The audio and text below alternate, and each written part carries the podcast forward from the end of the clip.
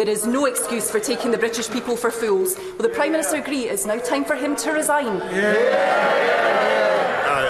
no, Mr. Speaker, but what I can tell her is that, I, as I said to the House last week, I apologize sincerely for uh, any misjudgments that were made. Britský premiér Boris Johnson hasí nejvážnější kauzu za dobu svého působení v čele vlády. Informace o tom, že se v premiérově sídle v londýnské Downing Street v době přísných koronavirových uzávěr odehrávaly bujaré pracovní večírky, vyústily ve strmý pád podpory Johnsona u veřejnosti i poslanců jeho vlastní konzervativní strany. Výzvy k rezignaci neotupila ani Johnsonova omluva. Chýlí se ke konci kariéra muže, jehož politickou dráhu lemují kontroverze? A co Británii jeho styl vlastně přinesl?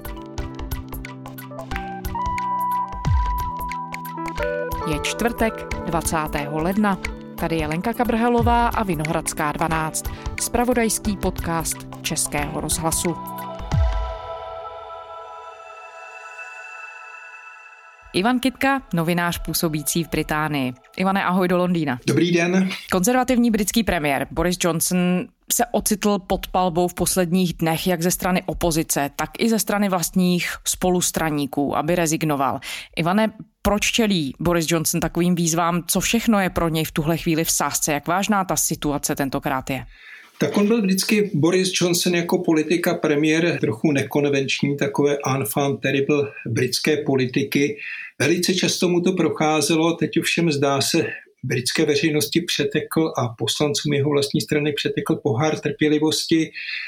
Podstatě jde o to, že zatímco 66 milionů Britů dodržovalo drakonická opatření během dvou velice přísných karantén, tak přímo v sídle britské vlády, v úřadu britského premiéra, byli velice laxní s dodržováním těch pravidel a pořádali buď na zahradě Downing Street 10, anebo přímo v útrobách úřadu premiéra dýchánky a večírky s alkoholem v době, kdy obyčejní lidé měli zakázáno scházet se ať už v práci nebo mimo práci a jakkoliv společensky se stýkat. Pochopitelně je to vážná věc, která zacloumala veřejným míněním a zacloumala voličskou přízní a vedla k tomu, že konzervativní poslanci zvažují v těchto dnech, zda ho ponechat v úřadu.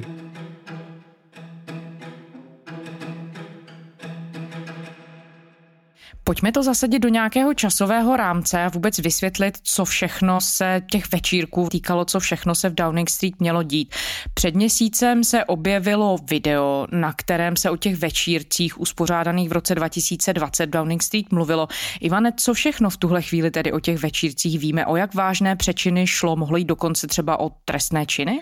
Popravdě řečeno těch informací, které unikly do britských médií postupně je tolik, že je velice obtížné třeba i počet těch přestupků spočítat. Hovoří se o tom, že těch společenských akcí bylo možná tucet nebo dokonce i více a měli se v podstatě týkat toho, že po pracovní době kdy lidé skončili se svými povinnostmi třeba v 6 hodin v podvečer, měly kolovat e-maily z úřadu britského premiéra, které zvali osazenstvo až 100 lidí na setkání buď na zahradě s tím, že si mají přinést svůj vlastní alkohol a své vlastní občerstvení nebo přímo některé z kanceláří. There was a Christmas party in number 10. We know about it because the Daily Mirror reported how officials knocked back glasses of wine during a Christmas quiz and a secret Santa. Vláda britského premiéra Borise Johnsona čelí obvinění, že pořádala vánoční večírek v době, kdy se lidé nesměli stýkat a stovky nemocných umírali na covidových odděleních. As the BBC's Chris Mason later reported, we know from a, a source that uh, there were drinks and there were nibbles and there were games. List Daily Mirror taky tvrdí, že loňský vánoční kvíz v Downing Street byl pečlivě plánovaný předem. Premiér Johnson měl u sebe dva spolupracovníky v bytě. Konkrétně v době, kdy celá země byla v přísném lockdownu. Opozice chce vysvětlení. Loni na Vánoce se lidé nesměli stýkat a tato opatření respektovali. Teď se dozvědí, že vláda nařízení porušila, pořádala vánoční večírek a směje se tomu. Vyzývám premiéra, aby se osobně omluvil. just seen reports on Twitter that there was a Downing Street Christmas party on Friday night. Do you recognise those reports? I went home. hold on, hold on. Premiér Boris Johnson popíral, že by se vánoční večírek vůbec odehrál, poté co televize ITV odvysílala video, na kterém pracovníci premiérské kanceláře o večírku vtipkují. Slíbil, že celou věc nechá prošetřit. This is recorded. This fictional party was a business meeting. Boris Johnson dlouho popíral, že by o něčem takovém věděl, pak popíral, že by se některého z takových dýchánků nebo pijatek měl zúčastnit. A nakonec postupně vyšlo najevo, že jednak o těch večírcích věděl a v parlamentu musel přiznat minulý týden, že nejméně na jednom, možná na dvou sám byl. Chtěl bych se omluvit. Šel jsem tehdy do zahrady, abych poděkoval zaměstnancům a po 25 minutách jsem se vrátil do své kanceláře a pokračoval v práci to continue working.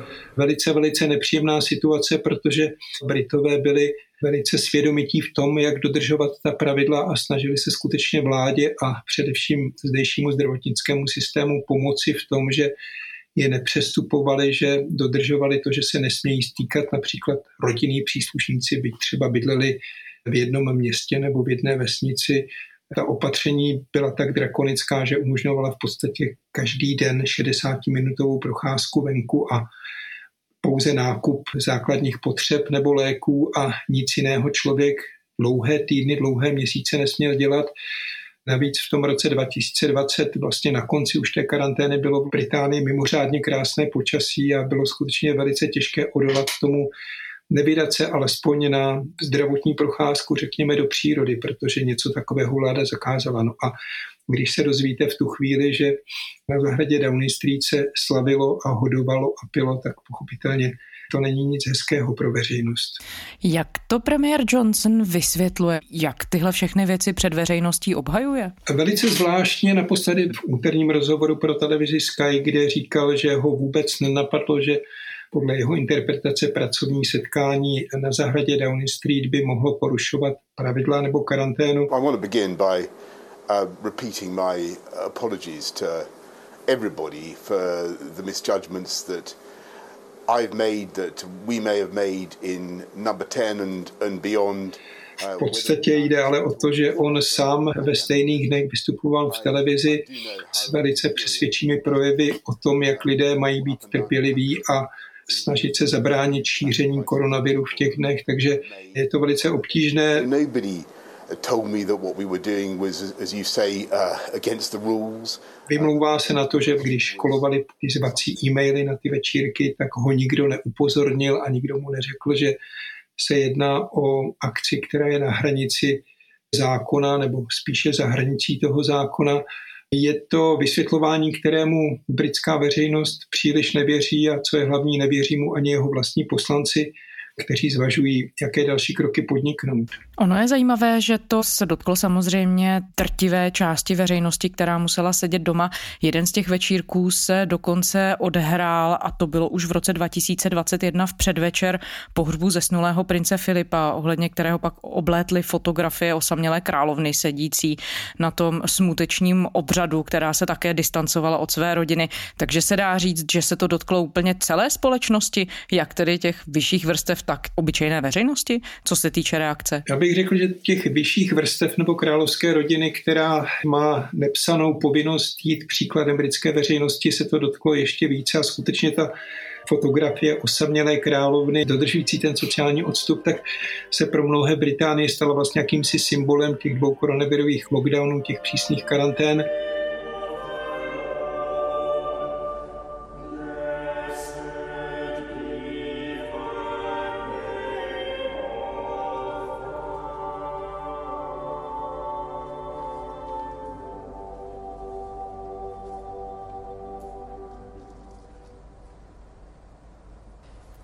Here today in St George's Chapel to commit into the hands of God the soul of his servant Prince Philip, Duke of Edinburgh. Jde také o to, že v té době se lidé nemohli se svými blízkými, kteří opouštěli tento svět, ani důstojně rozloučit. Pokud byli v domovech důchodců, tak ta rozloučení probíhala přes okno nebo na dálku, přes mobilní telefon a podobně. A to jsou velice citlivé, velice emotivní situace, které britská veřejnost se rozhodla, že prostě neodpustí nebo nebude odpouštět. A už to říkal bývalý předseda konzervativců také, že ten kontrast mezi královskou rodinou nebo samotnou královnou, která se drží stranou nějakých 20-30 metrů od ostatních smutečních hostů a i těch byl omezený počet, myslím, že to mohlo být v té době jenom 20 a současně vedle toho fotografie snímky a svědectví z Downing Street, kde se lidé volně scházeli a slavili a popíjeli, tak skutečně může stát politika jeho kariéru.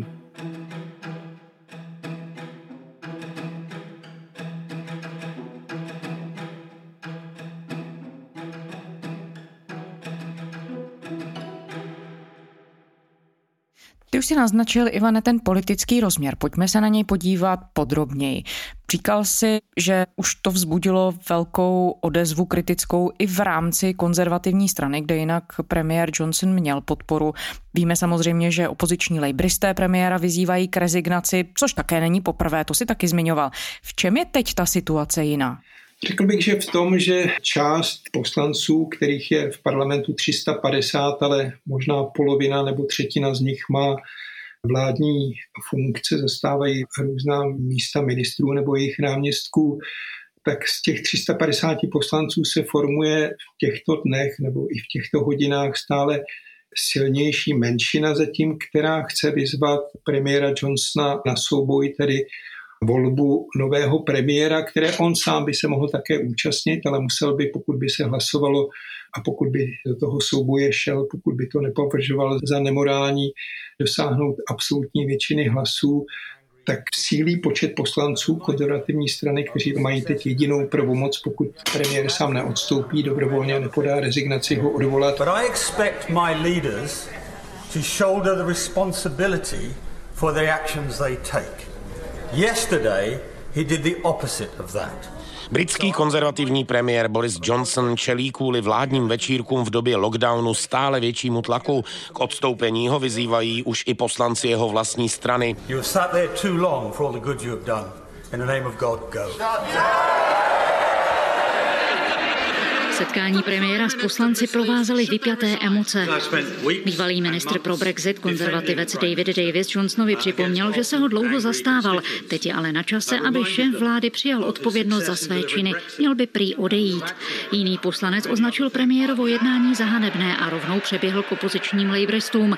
Sílí počet těch, kteří podle toho protokolu konzervativní strany jsou připraveni požádat lídra takzvaného výboru 1922, který združuje ty poslance, kteří nejsou ve vládních funkcích, aby vypsal volby nového lídra. A s tím pochopitelně souvisí vládní nejistota, nestabilita a řekl bych osobní prohra Borise Johnsona. No ale má Boris Johnson skutečně důvod se obávat, že zrovna tuhle bitvu prohraje. Ty si to zmiňoval, že on postavil svoji politickou kariéru, vůbec celou svou kariéru a to veřejné působení na tom, že je bořič pravidel. Dokonce se nějak netajil tím, že obchází pravidla, dokonce, že lže, to se stalo během jeho novinářské kariéry. Je to součást toho, čím os oslovuje voliče, takže v tuhle chvíli dá se říct, že to opravdu může být Johnsonovo poslední stéblo, že mu může zlomit vás. Není to jenom součást toho, jakým způsobem on se na veřejnosti profiluje, nemůže mu to projít? Tak leco z jeho minulých podobných kousků by tomu mohlo napovídat, ale řekl bych, že v této situaci je ten hněv jeho vlastních poslanců a hněv veřejnosti příliš silný, aby šlo o nějakou pózu nebo aby se snažil vystupovat jako outsider vůči establishmentu, který reprezentuje ty voliče, kteří někdy sami také nedodržují všechny předpisy, někdy také neříkají celou pravdu ve svém okolí a které Boris Johnson mohl celkem snadno oslovovat a hlasovali pro něj, ale řekl bych, že ta situace je teď příliš vážná na to, aby mohl hrát na nějakou takovou notu, i když ten zmiňovaný rozhovor pro televizi Sky News jakoby naznačoval, že se snaží vžít do role neposlušného žáka, který pochopil, co všechno spáchal, že je připraven se napravit. I deeply and, bitterly regret uh, that, that, that that happened, and I can only uh, and renew my apologies both to uh, to Her Majesty and uh, to the country. Řekl bych, že se najde těch 54 poslanců konzervativní strany, kteří požádají o volbu nového lídra, tak to pro něj bude příliš pozdě. I'm heartily, heartily sorry for misjudgments that were made uh, in, in number 10. A můžeš nás, Ivane, vzít možná dovnitř toho politického uvažování v rámci konzervativní strany? Vychází na veřejnost cokoliv o tom, jak o té věci poslanci smíšejí, jak silnou podporu v tuhle chvíli Johnson ve straně má? Vycházejí na veřejnost, ale jenom v takových téměř humorních až obskurních detailech. Ví se o tom, že se včera sešli poslanci, kteří byli nově zvoleni do britského parlamentu při těch předčasných volbách v těch severoanglických volebních obvodech, které tradičně patřili lejbristům a jsou to právě oni, kteří mají obavy, že ty příští volby by mohly velice snadno s takovým profilem svého lídra prohrát. No a u dveří té místnosti, kde se scházeli, měl stát takzvaný whip konzervativní strany, který dělal si čárky a černá znamínka u toho, kdo tam navštěvuje ten meeting. Současně měly existovat obavy o tom, zda ta místnost není odposlouchávána vládou tedy nebo přímo úřadem premiéra, zda nechce vidět, o čem přesně hovoří a Vím, že ráno hlásila BBC, že v rámci zachování anonymity nebo demokratického procesu se ti poslanci, kteří chtějí podat tu žádost a poslat formální dopis lídrovi toho výboru 1922, tak se domlouvají na nějakých zvlášť jmenovaných poslech, kurírech, kteří ten dopis budou doručovat. A na druhé straně lejbristé posilují politicky s touhle kauzou? Tak oni posilují v průzkumech veřejného mínění, což už je trend, který trvá několik týdnů a souvisí s tím úplně prvním odhalením někdy koncem listopadu nebo počátkem prosince minulého roku. Ve volebních průzkumech se dostali až na desetibodový náskok. Ten poměr je, myslím, teď 42% preferencí pro lejbristickou stranu a 32% preferencí pro konzervativní stranu. Ony někdy ty průzkumy v tom většinovém volebním systému, který má Británie, nejsou zcela reprezentativní a co je také trochu brzdou pro lejbristy, aby se to dalo přeložit do jasného.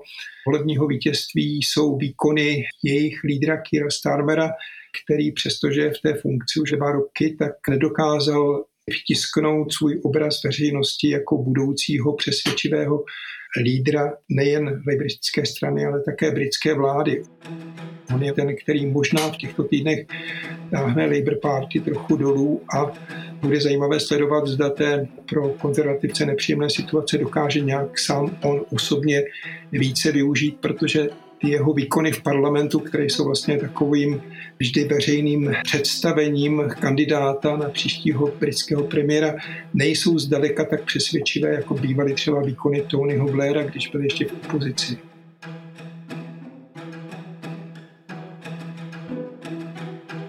Britský premiér Boris Johnson podle svého bývalého poradce lhal v parlamentu o účasti na nelegální party v Downing Street v době přísného lockdownu. Podle Dominika Cummingse dobře věděl o tom, že se jedná o večírek a souhlasil s jeho uspořádáním. Once the prime minister's closest advisor, now one of his fiercest critics. Dominic Cummings' newly detailed version of events contradicts what the prime minister told MPs.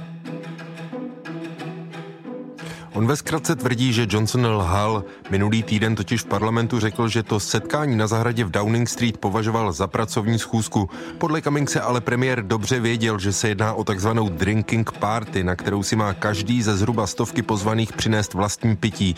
Cummings o tom píše na svém blogu. On tam připouští, že schůzky na zahradě oficiálního sídla premiéra byly na jaře a v létě roku 2020 docela běžná věc. Ta zmíněná party se podle něj ale vymykala. Cummings na to podle vlastních slov Petrov upozornil Johnsonova vrchního sekretáře Martina Reynoldse, který rozesílal pozvánky, ale ten zrušení té party odmítl. Na obavy pak prý přímo nereagoval ani premiér Johnson. Cummings, který patřil k nejbližším spolupracovníkům premiéra, je údajně ochotný svoji výpověď zopakovat i pod přísahou.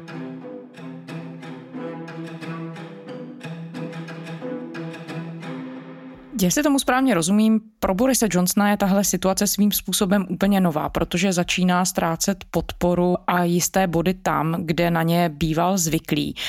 Jaké politické kroky se v tuhle chvíli z jeho pohledu nabízejí? Já teď mířím k jedné zprávě, která se objevila o víkendu a po víkendu, a sice krok vlády, která v pondělí potvrdila plán zmrazit navzdory inflaci koncesionářský poplatek veřejnoprávní BBC. Dokonce v jednu chvíli problesknul i nápad na úplné zrušení koncesionářského poplatku. Může to, Ivane, s aférou souviset? Co o tom říkají političtí komentátoři? Tak nelze to úplně vyloučit. On pochopitelně, když se dostal Boris Johnson v konci minulého týdne pod velký tlak, tak přes víkend se snažil přijít s nejrůznějšími legislativními často populistickými návrhy, kterými by přehlušil ten tlak a vlastně převzal zpátky agendu rozhlasových a televizních relací, to, co budou hrát, řekněme, v prvních dvou minutách, kdy lidé nejvíce poslouchají. Mezi ty návrhy, který ale se připravoval už delší dobu, byl i ten návrh na zmrazení poplatku BBC, což ovšem pro britskou veřejnost a pro tu politickou scénu není úplně nová situace. V roce 2008, kdy Británie čelila finanční krizi, tak podobně byl ten koncesionářský poplatek, myslím, tehdy na rok nebo na dva roky zmrazen. Co bylo pro BBC řekněme, v těch prvních hodinách, kdy se o těch návrzích debatovalo nepříjemné, že ministrině kultury měla prohlásit, že od roku 2027 už nebude v Británii platit tedy veřejné financování BBC, ale že se bude muset najít nějaký jiný model od toho původního záměru od té doby, možná i pod tlakem trochu parlamentu a svých vlastních spolupracovníků ustoupila. Nicméně není pochyb o tom, že během těch příštích pěti let se bude o budoucnosti BBC i s jiným premiérem znovu debatovat o tom, jak ji financovat. Ono trochu to souvisí s tím, že britské domácnosti, když se dostanou pod finanční tlak, jako je to teď v souvislosti s růstem cen energií a vysokou inflací přes 5%, tak hledají první položky, které by se v rodinném rozpočtu mohly zbavit.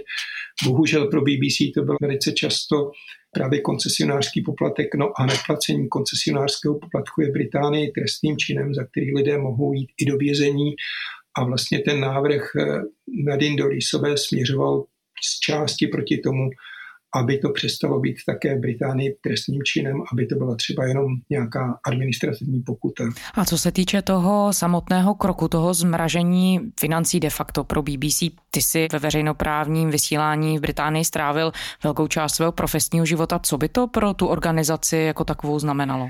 Je to velice nepříjemné, protože stejně jako ostatní sektory britské ekonomiky a britské společnosti, i BBC je nastavena vlastně na pravidelné valorizace platů například, pravidelné valorizace všech nákladů a ve chvíli, kdy do toho rozpočtu nepřitečou očekávaná 1,5-2,5%, tak to znamená škrtat programy, znamená to škrtat třeba celé vysílací, rozhlasové nebo televizní kanály a šetřit všude, kde to půjde. Ta situace je pochopitelně trochu jiná než v českých veřejnoprávních médiích, která jsou vlastně zvyklá na to, že ten poplatek je zmrazen na několik let a musí hledat ty úspory nepřetržitě na druhou stranu britská BBC nemá možnost přivydělávat si reklamami, tak jak to má třeba český rozhlas nebo česká televize, takže ta situace je trošku jiná.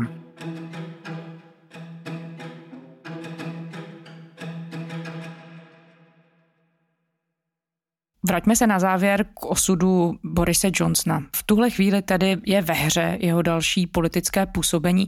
Ať už Ivane opustí premiérský post teď nebo až s vypršením řádného mandátu, Dá se mluvit už teď o tom, jaký bude jeho politický odkaz? Můžeme mluvit o tom, že změnil britskou politiku a změnil britskou politickou kulturu. Ukazuje se na té současné kauze něco takového? Tak určitě ji změnil v tom smyslu, že pod jeho vedením opustilo Spojené království Evropskou unii. Tady, když už začíná první bilance jeho politického odkazu, tak komentátoři zdůrazňují dvě věci dotáhl do konce Brexit, nechal ho schválit parlamentem, byť s tím neustále otevřeným protokolem o Severním Irsku a po těch počátečních rozpacích a možná zbytečně vysokých číslech obětí koronaviru Británie celkem zvládla rychlé schvalování vakcín, vakcinační programy a celou tu další strategii, takže i teď, kdy země je pod tlakem nákazy Omikronu, tak to není nějak zvlášť na veřejném ekonomickém životě vidět. Mnozí také říkají, že vlastně Boris Johnson tím odchodem z Evropské unie a tím, že jakž tak zvládl pandemii, splnil své historické poslání a je na čase, aby byl vystřídán a přišel teďka někdo jiný. Pokud je o britskou politiku a veřejný život, tak bych řekl, že tím svým chováním takového zlobivého dítěte trochu zrelativizoval ty hodnoty, které v Británii tradičně zpátky desetiletí a století platily k nevoli tradičních konzervativců a k nevoli části britské veřejnosti, která má za to, že pokud dá politik slovo voličům, tak se ho má snažit dodržet, nemá lhát ve svém soukromém životě a podvádět, nemá lhát a podvádět ani ve veřejném životě. A toho Boris Johnson se bohužel, byť v této chvíli třeba nemáme přímé důkazy, tak se toho zprostředkovaně dopouštěl a to bude bez pochyby velká kaňka, velký šrám na jeho pověsti jako bývalého britského premiéra. Ivan Kitka, novinář působící v Británii. Ivane, děkujeme za rozhovor. Děkuji a někdy zase naslyšenou. A to je ze čtvrteční Vinohradské 12 vše. Děkujeme, že posloucháte. Všechny naše epizody najdete na serveru iRozhlas.cz a také v podcastových aplikacích, kdekoliv posloucháte nejradši. Psát nám můžete na adresu vinohradská12 zavináč rozhlas.cz To byla Lenka Kabrhelová. Těším se zítra.